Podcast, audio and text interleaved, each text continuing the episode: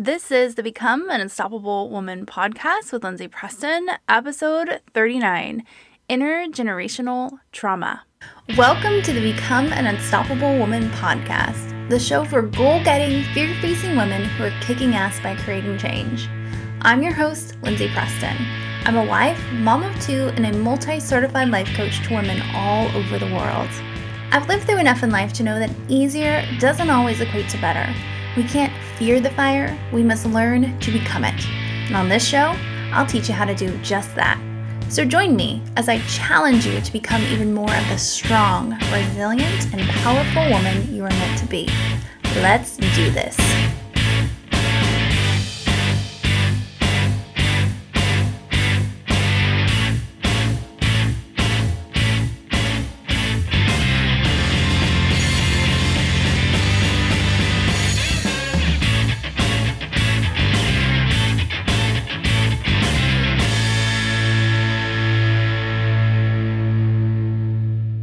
Hi there, Miss Unstoppable. Welcome to another episode of the show.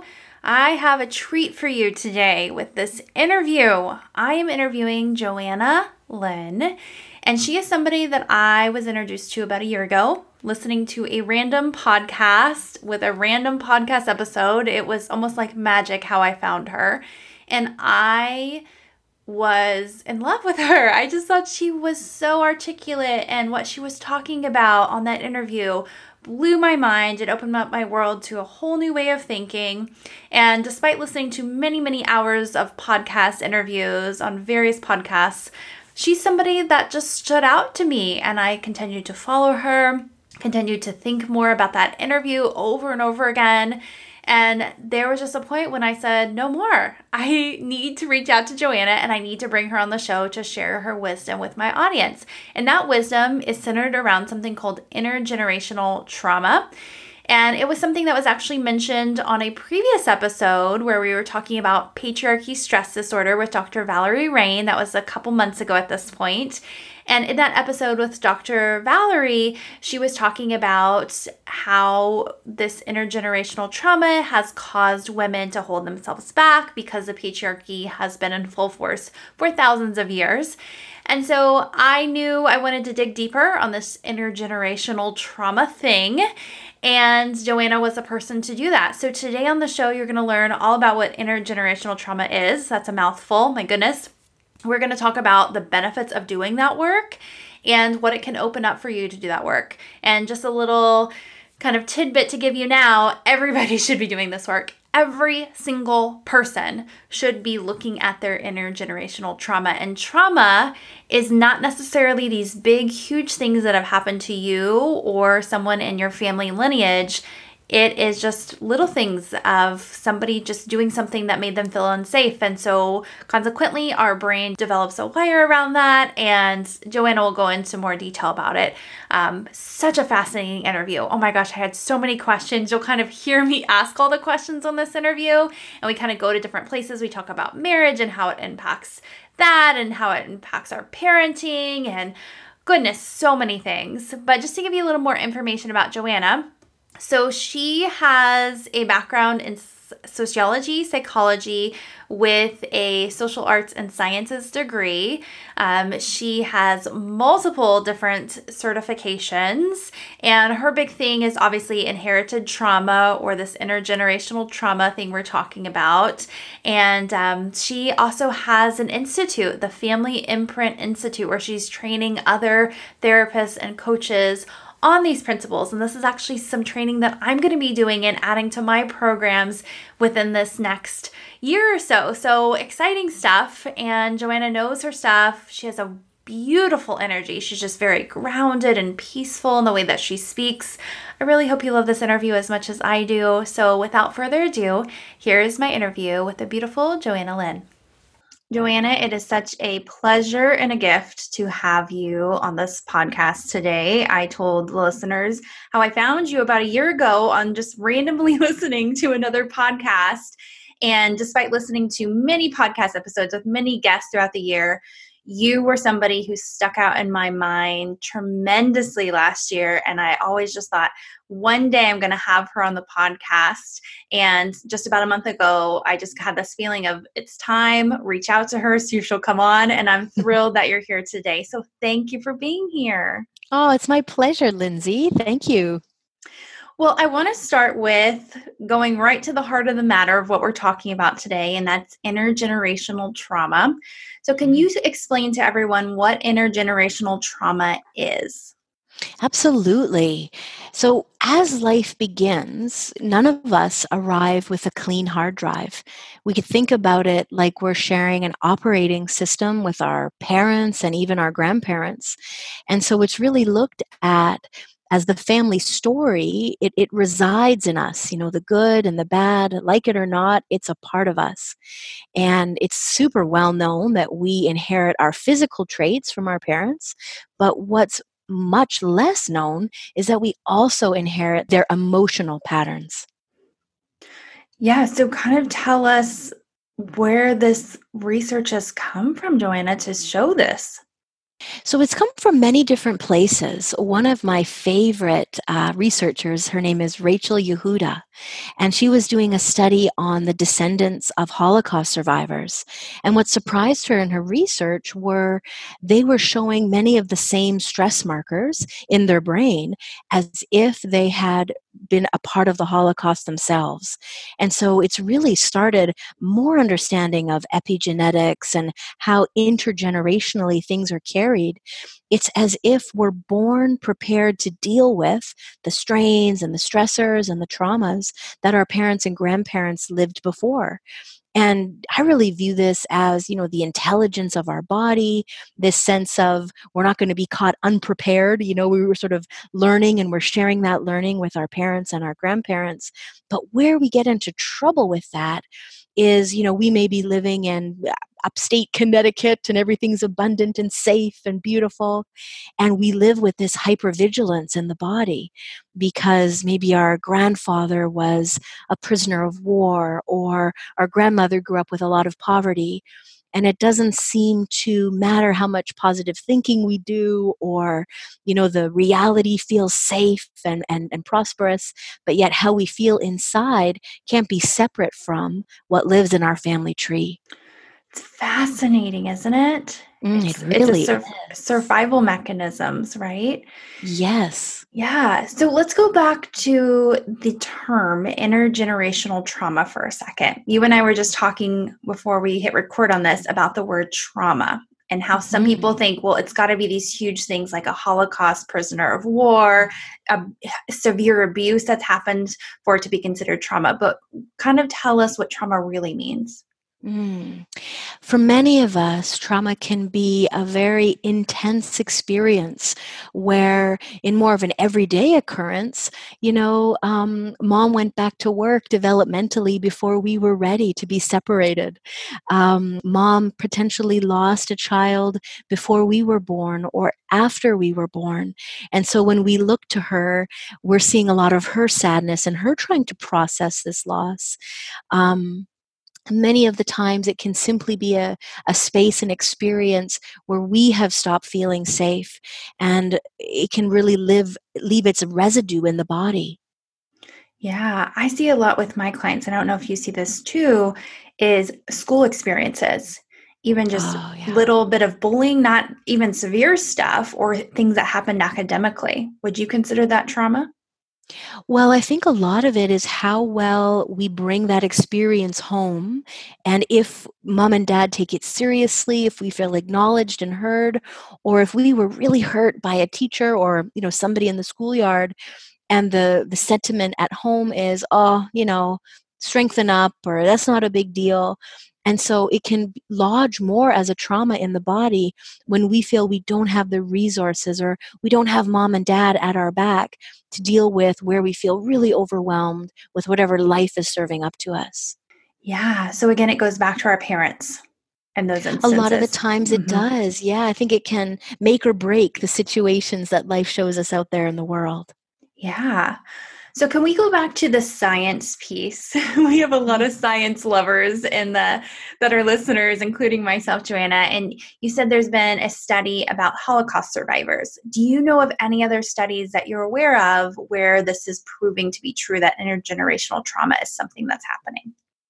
Oh, yeah, there are countless. And so we are actually, if we could go back to the most, I guess, replicated study in all of epigenetics, um, where we're looking at mice, because mice really um, move through the generations much more quickly than people do. So we're seeing in a much shorter of time the certain effects and how they show up um, across generations.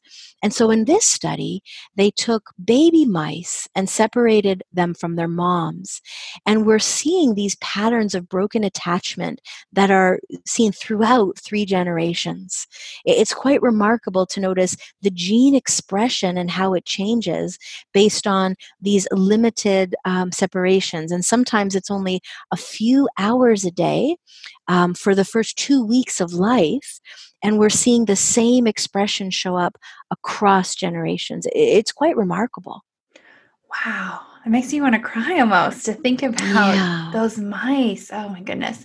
And if you think about all the species on the planet and mm-hmm. they're going through experiences like that, I mean, it just shows how so many of us are dealing with this intergenerational trauma.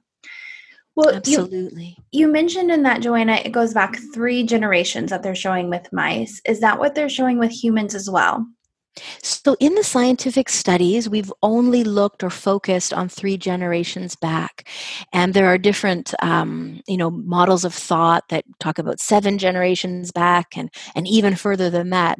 But I tell you, Lindsay, when I work with clients, I'm building a three generation genogram, and there is more than enough material just right there. And I tend to stick really close to the science, and so in order to serve my client best, I can just really stay stay within those three generations and we can accomplish everything we need with that. Yeah, so tell us more about this genogram. What is that like? So, when I'm working with a client, and perhaps they're coming to see me because, you know, they're worried about their teen child um, becoming distant or their marriage is on the rocks or they have a health concern. I only give that example because nobody comes into my office and sits down and says, I want to look at my intergenerational trauma. You know, this is this is not the language we use. And yet, by building out the genogram, I'm able to look at patterns. And so, a really common one uh, might be okay, my marriage is in trouble. We've been married uh, 11 years. And I look, and mom and dad separated around the same age. So, we're sometimes seeing an echo of the past. Or I might say, I use something called the core language approach. And so I'm looking for something called core descriptors, the way we express our problem, the way we describe our parents. And so maybe I ask the client, tell me about your dad. You know, was he cold and critical or was he more warm and loving? And she'll give me a list of adjectives that perhaps he was you know cold and shut down um, he was always at work. And then i go and i say okay so what's really going on in your marriage? What are you finding most challenging? Well he's always at work. He prioritizes that. When we get into an argument he shuts down or he gets very critical. What i'm noticing is a mirror effect what we really blame or feel still hurt about with one of our parents, we're going to end up replaying that in our marriage. And we can see straight away, oh, wow, this isn't a relationship problem any longer. We've got to really look at integrating how I'm storing or how I'm living this relationship with my parent because it just goes on to be repeated otherwise. Yeah. So, how much of that, though, Johanna, is environment versus biology? Hmm, great question. It's one of those what comes first, the chicken or the egg, right? Right, yeah. Yeah. So all of us are so steeped in our environment that I believe, and we were seeing a lot of scientists show this, that this now becomes what triggers certain genes to express in certain ways. What changes that gene expression is our environment. And so, if we have a precursor to certain disorders in the body, and we live in a home that's full of anger and criticism and strife, we may in fact be turning on some of those genes by you know living under those conditions. And so it, it's one of those it really depends which way you look at the science in order to answer that question. Yeah so in essence what i'm hearing is so say if we have this wire in our brain of intergenerational trauma or whatever we want to call it mm-hmm. and it's around um, feeling safe and secure around critical people and then mm-hmm. you're around a critical person that may ignite in your brain and say hey this is how you need to handle it based off past generations. Is that what I'm hearing, Johanna? Yeah, it's almost as if we go back to that child part of ourselves that needs to defend or that needs to maybe move into people pleasing just to stop the criticism.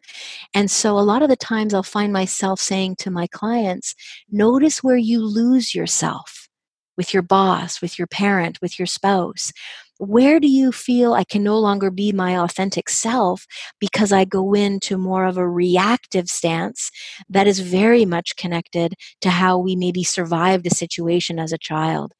So, if we had a highly critical parent and we just want to avoid that, we might even be more finely attuned. Oh my spouse's face is looking a little you know irritated and crunched up. What can i do to soften things? And we mm-hmm. begin to sidestep important conversations that perhaps we need to have to have the relationship feel healthy and we don't know why that is. We, we're not we're not seeing what's behind the scenes. And so what i've come to appreciate so much about this work is that it really has the big picture in mind always. And this is how we can get out of taking things personally. This is how we can get out of habitual patterns and habits we wish to become free of.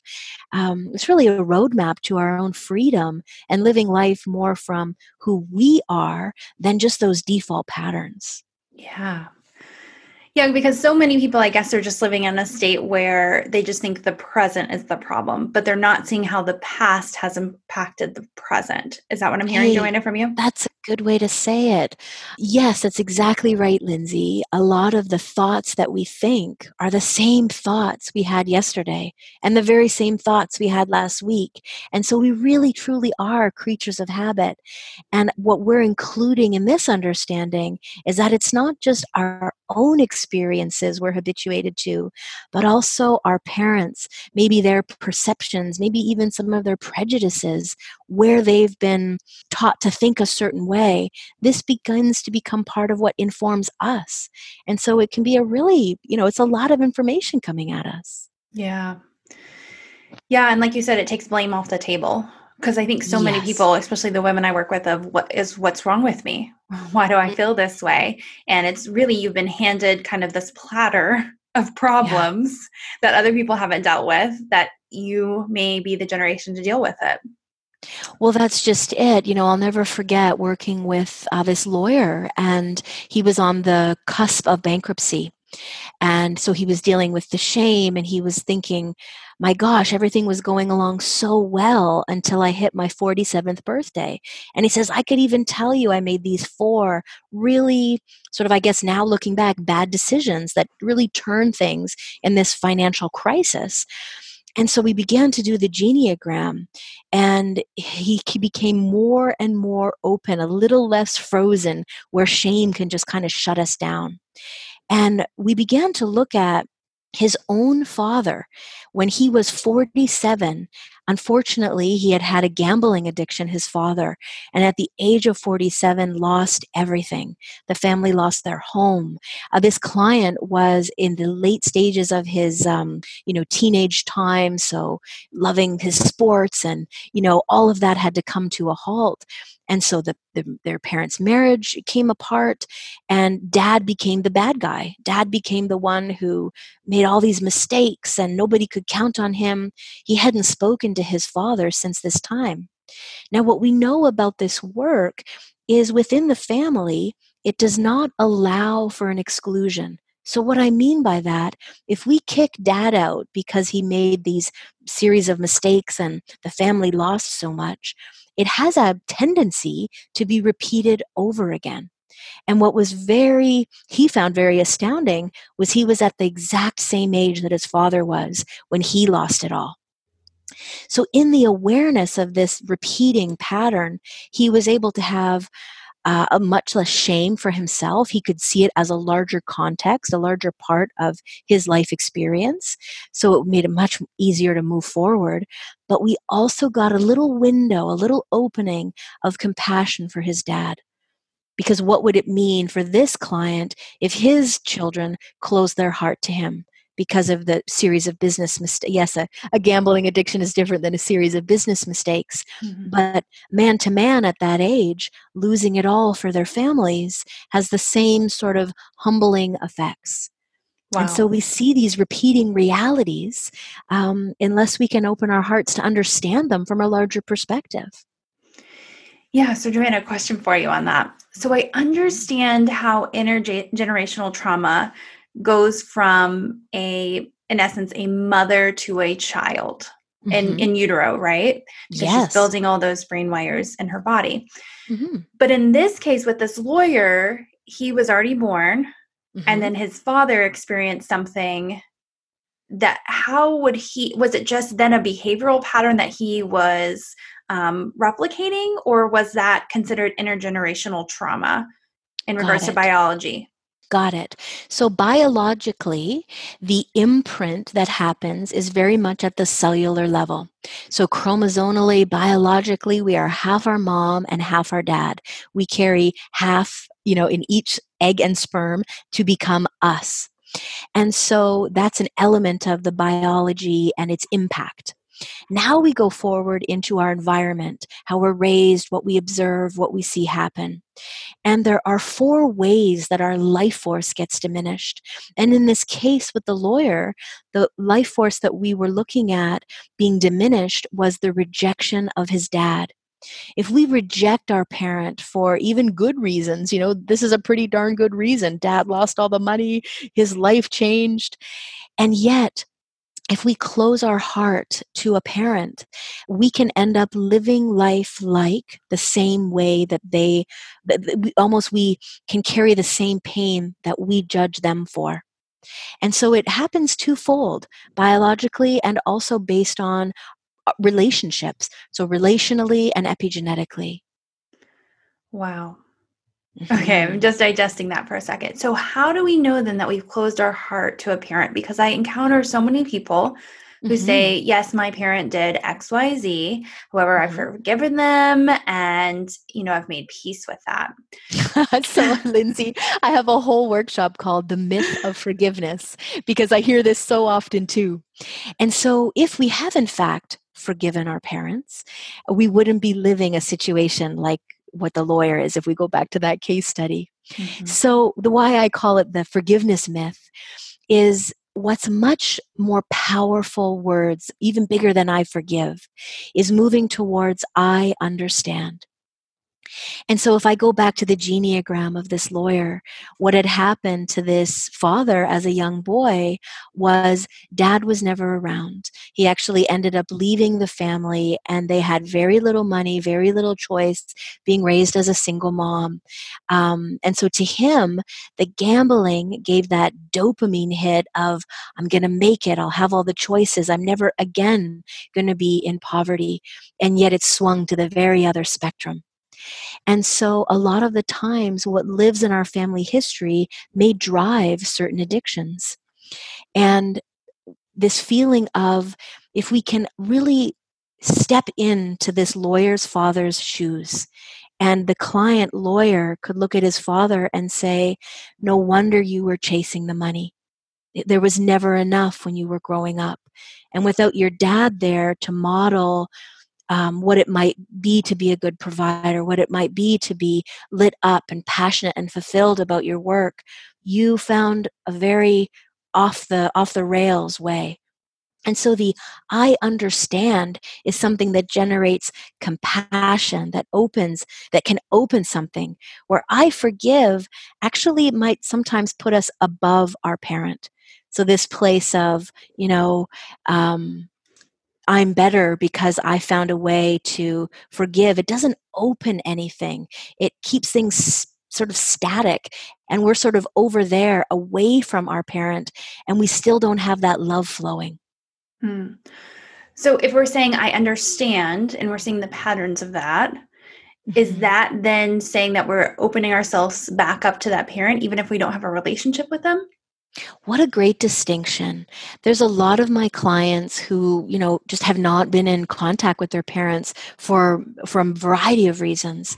And the very best step that we can do is begin to shift the way we carry that relationship inside of us. And so we know through neuroscience that we can do all kinds of shifts internally, and that has a great effect on our stress response, on all kinds of the internal workings of our body. And so I've seen time and time again that it is more than enough to begin to work internally with how you hold that, to become free of the hurt, to really strongly move into the I understand. So we're not taking it personally.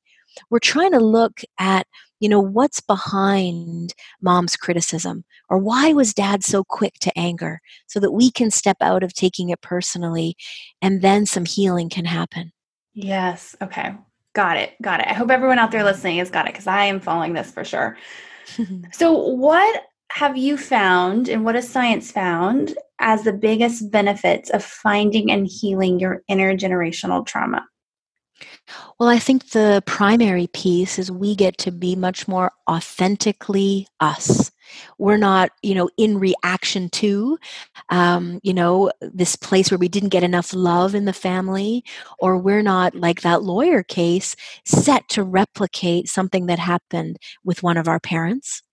We're much more free to make our own decisions, and we have a much more clarity inside of ourselves for what's right for us. We're not lost in people pleasing. We've got healthy boundaries. We're really grounded in our own choices and moving forward in the direction that we choose instead of what's on this, this pattern repeating phase. Yeah. How can someone know if they're their authentic self or not, Johanna? How would you describe that? Hmm. I suppose there's a sense of resonance with your decisions. There's a um, feeling at home with yourself, with your own choices. Um, I think a big clue is if you find yourself with a decision and you think, let me go ask seven of my friends, mm. and then I'm going to take a poll on, you know, who thinks, you know, we, we, we know we're in hot water if we're reaching out to ask other people what they think we should do. Yes. And so that place of really knowing ourselves might look like, you know what, friend? Let me sit with that. Let me think about that and let me get back to you. We give ourselves enough time to really be with that decision, and we can find our own internal yes or have the courage to express a no if that what if what comes up. Yeah, we know ourselves enough to to get where we need to to go to find what is what it is that we want. I can't even say it. But yes, I mean, it, it is so hard to describe though, because I encounter people all the time who ask what I do and they don't really understand coaching. And um, I try and explain it to them. I say, well, it's just, I, I primarily work with women who are seeking a deeper fulfillment. And I think some of them get this look of, am I fulfilled? I'm not quite sure. Mm, like, how do I know when I'm there? Right. Yeah. yeah. And and of course I use the terms like authentic self, but I think some people just still look at that of, I don't quite understand that. So I love how you said about the decision making because I do encounter a lot of women who they are they're asking a million and one people to make a decision or they go back and forth about should I even sign up for coaching or they have trouble standing mm. up to their parents or their partner or whatever it is. Um, mm-hmm. Um, and so you're well, just and I. I, I was just going to add to that that how could anyone else know what the right decision for you is. Even your spouse, who likely wants the best for you and loves you and wants to support you. But even you and your spouse, probably the most intimate, close person, you each come from different life experiences, from different families. And so it can be a great a courageous thing to step into i've got to sit with this decision until i know what's right for me and not putting that off on a friend or even a, a therapist or whomever, but to find that truth for you. Yeah, so this could be a whole nother topic, Johanna, but it is a lot trickier when you are in a committed relationship or married to bring all your kind of beliefs and traumas and all of that into the equation and try and move forward collectively as a couple and make mm-hmm. decisions. Do you work with couples at all and have them both sit down and do I their sure genogram do. and all of that? I sure do. So, well over 80% of what goes on in a relationship has to do with each other's family of origin. And so, if a couple wants to sit down, often they want to, you know, dive into he said this and she does this. And, you know, it's this litany of complaints. And if I let that go on, I'm more of a referee than really being of service to them. And so the first step is to really build each other's genogram so I can understand the tension, the even the repetitive arguments, how they actually make a lot of sense. And nine times out of 10, this is not a marriage issue. This has to do with the repair work that's needed for each other in their family of origin. And so that work goes on first, and the relationship takes on a whole new frame of reference. It's, it's such, I love working with couples, it's beautiful. Yeah. Okay, so total side note question there too. When you say 80% of it is coming from our family of origin, in essence, mm-hmm. what is that other 20% coming from? I think it can really be um, difference in communication styles, uh, different in attachment patterns. You know, do we come from a securely attached place? Are we more insecure? Um, it can be, you know, the, the simple things of am I introverted? Am I extroverted? The the friendship and social needs may differ inside that relationship. Um, and so some of those things they're very important um, but they're easier to negotiate than some of those deeper more fundamental pieces. Yeah. Okay my mind's just spinning and i want to ask you you know working with couples at what point would you say that somebody should break up versus this is just something we can heal, be, it attachment style or intergenerational trauma. What would you say mm-hmm. to that, Johanna? Oh, that's every couple's own decision. I'm I'm really there as a as a facilitator to look at the larger picture. And a big part of the training that I do with clinicians and coaches is that we as the facilitator take the very last place. Mm-hmm. So, meaning my clients, their parents, they have first place. And um, I'm here to shine some light on some dynamics. And then the, the couple has to take that home and decide does this feel healthy? Are we on the right track? Can we improve things? What are we modeling to our children? If our marriage is, you know, for the last 10 years, it's been this, are we willing to let that go on for the next 10 years? Are we capable of really loving each other differently and so those are some of the questions that maybe sort of opened up in our in our time together and they take home and and really decide I love that answer. And it goes back to what you have said earlier about when you're in that authentic self, you can make decisions from that place of where to move forward and making those decisions where it feels good to move well, forward in that direction. Right? Exactly, because we could take that same example and we go when we talk to our girlfriend Sally, whose father had a series of affairs. What do you think Sally's advice is going to be of if you should leave that marriage or not? And then we go and we talk to your friend Heather, whose dad is this amazing, loving person. And Heather's advice is, oh, you've got to work it out. There's got to be a way. And now you, the person, are even that much more confused because you've diluted your own inner knowing by asking people who really, in all due respect, don't have any, they don't belong in your marriage. It's a very sacred place that's rich with learning. And sometimes we have to be in that I don't know place that can be very uncomfortable, but to look at all of the different moving parts. Yes. And it's not just they don't need to be in your marriage. They don't really need to be in your life in a way of giving you life advice. Right. And and instead you need someone who can hold space and teach you tools of here's how to find the right answers for you. Would you agree, Johanna? I love it. That's yeah. even more succinct. Yeah. Yeah. Yeah. Okay, Johanna, a couple more questions for you as we wrap this up.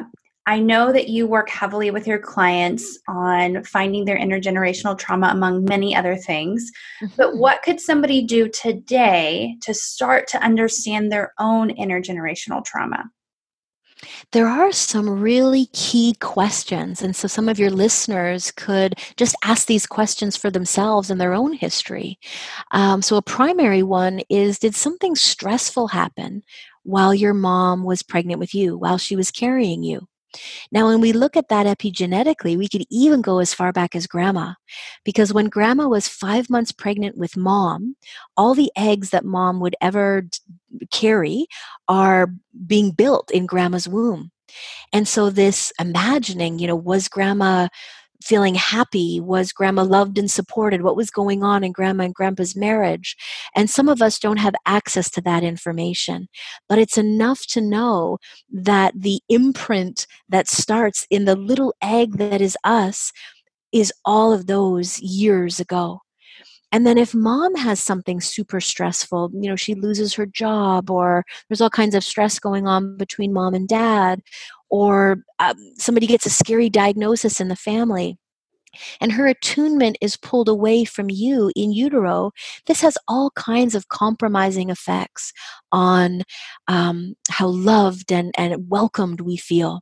This can all be um, worked with. This is not a life sentence by any means, but there is an exceptional documentary called In Utero that goes into great depth on this uh, very question.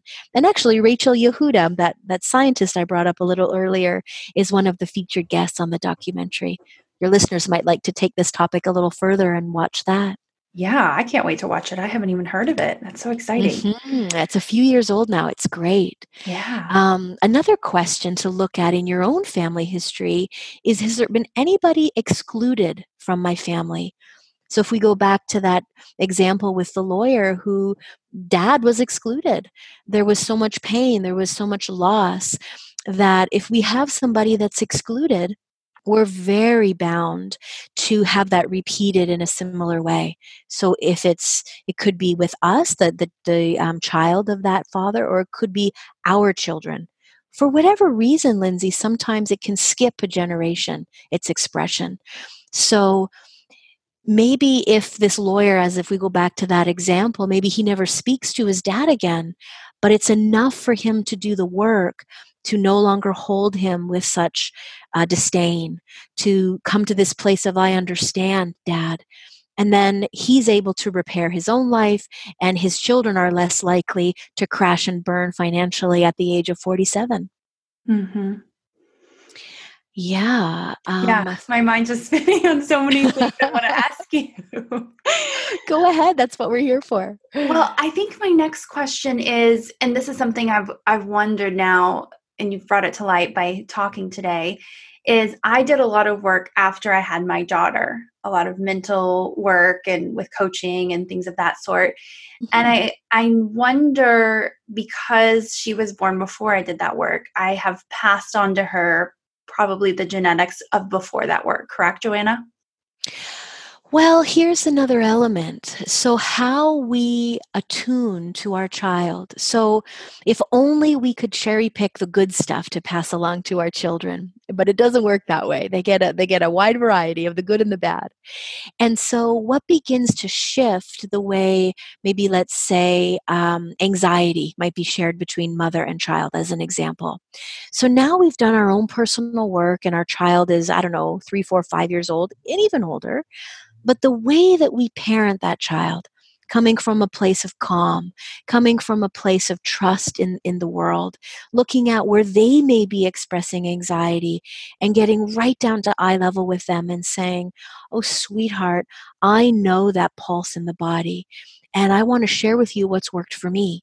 Let's breathe together right where that nervousness starts from deep in your belly. Is that your heart racing?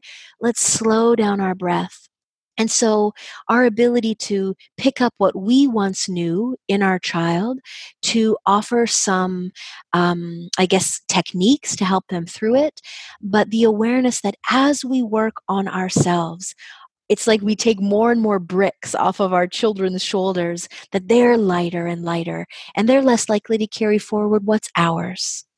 Yes, I love that. And I see that in, in the light now as you say that because I see old patterns of myself and my daughter, especially around anxiety and people pleasing, even. And I'm able to explain to her, here's how we work through it. And so mm-hmm. she's not mm-hmm. carrying on these big patterns anymore because I can teach her, here's how it works through it, here's how you can. Is that what I'm hearing, Johanna?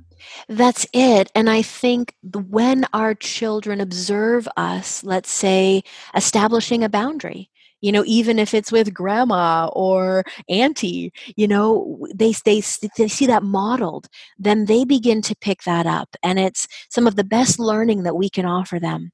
And so i think we teach our children boundaries and self-regulation and all of these beautiful parts of you know having life go a little easier if we've got these pieces in us that we can model that to them and that makes a huge difference. Yeah Oh my gosh, I love this topic so much. it's endlessly fascinating. It I love is. it. It is. It's fascinating. I love the science piece of it, of course. Um, and Johanna, you have you just you articulate it all so well. Thank you for sh- taking the time to explain this to us. And I know this is just the tip of the iceberg. Today, we're just trying to create awareness in everyone of, hey, this is a thing. If you are feeling these ways, you know, here's a way that you can start to heal that. So, Johanna, can you kind of explain to us, you know, if someone is feeling that call to reach out to you, where they can find you and what the next steps may be? Yes, absolutely. So you're more than welcome to visit my site. I've written lots of articles and there's a few different interviews on there, just like yours, Lindsay, that they can tune in and listen. It's www.johannalynn.ca. And you can find me on Instagram under the Family Imprint Institute. That's the name of my institute. I my favorite part of what I do is teaching clinicians and coaches how to bring this work into the way that they serve clients. And then of course I have my my private practice. So I work internationally on Zoom, and it's so nice to bring this work. Um, there, there's no barriers. It's whoever is open to do it, we can certainly find a way. Yeah. And if somebody is feeling that inkling of maybe they should work with you, Johanna, kind of explain to them what you could give them as you mm-hmm. work with them. Yeah. So, um, all of my sessions are in 90 minute blocks because I love the ability to do that deep dive work. And so, the first session, maybe about a third of it, we're going to go through your map of the world, building out that three generation genealogy.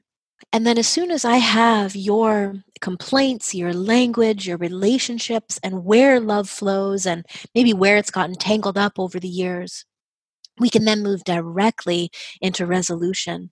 And so, what I've come to appreciate about this work is it's very experiential because it's one thing to understand, you know, certain concepts in the mind, but we really have to get that down into the body for real change to take place. And so, right from the very first session, we go into experiential applications of the work and it's it's just quite remarkable i have to say typically i work with clients for about 3 sessions and we come to a place of resolution so it's very different than talk therapy or perhaps what many of your listeners have tried before wow in 3 sessions johanna Mm-hmm. That's typical. That's, there are certainly people who need more, and of course, depending on what they're coming for, but that's very typical. Three. Wow, I love it. And what you do is such a compliment to what I do. So, anyone out there listening, Johanna is just taking a lot of the elements of what I've done, but doing it in a different way, and especially incorporating more body into that. Um, so I highly encourage if you are feeling called to go out and reach out to her. Um, I have followed her for about a year now and just incredible content she's putting out there. And Johanna and I are even talking about me going through her training programs because I just, I love what she does. So you're going to get incredible value from her. Please go reach out to her. Um, so, Johanna, thank you for being here, sharing all your wisdom with us. I, we are also appreciative. Oh, and, it was such um, a pleasure, Lindsay. Thank you so much for the invitation. Oh, of course. And um, I can't wait to see all the ahas that are opening up from this episode today. So, thank you again. Wonderful. Thanks for having me. Thank you for joining me on this episode of Become an Unstoppable Woman. Make sure to subscribe to the show so you get new episodes every Monday. And I'd love it if you left a review for the show too, especially if you're listening on Apple Podcasts. If you want even more from the show, come join the conversation online in my community.